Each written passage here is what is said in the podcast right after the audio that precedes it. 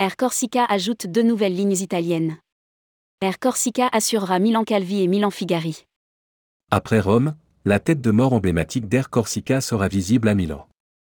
Depuis Calvi et Figari, le nord de l'Italie sera accessible à partir du 2 septembre 2023. Deux nouvelles lignes qui représentent 2880 sièges.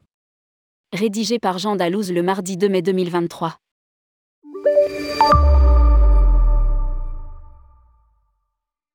Après Rome, la Corse se rapproche toujours un peu plus de l'Italie.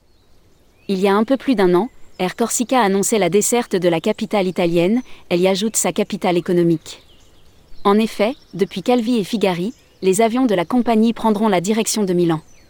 Chaque samedi du 2 septembre au 4 novembre 2023, les Corses pourront s'envoler vers l'autre ville de la mode, à bord des nouveaux ATR 72-600. À lire, Air Corsica, arrivée de deux nouveaux A320 néo supplémentaires. C'est à l'aéroport de Linat situé à seulement 7 km du centre-ville, desservi par la ligne numéro 4 du métro, que les avions se poseront. Deux nouvelles lignes qui répondent à l'étude de marché réalisée par l'Agence du tourisme de la Corse.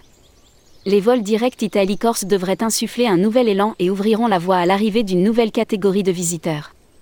Après les bons résultats enregistrés l'an dernier sur la ligne de Rome, Air Corsica renforce son implantation en Italie, en allant chercher à Milan, une nouvelle clientèle sur une arrière-saison plus étendue.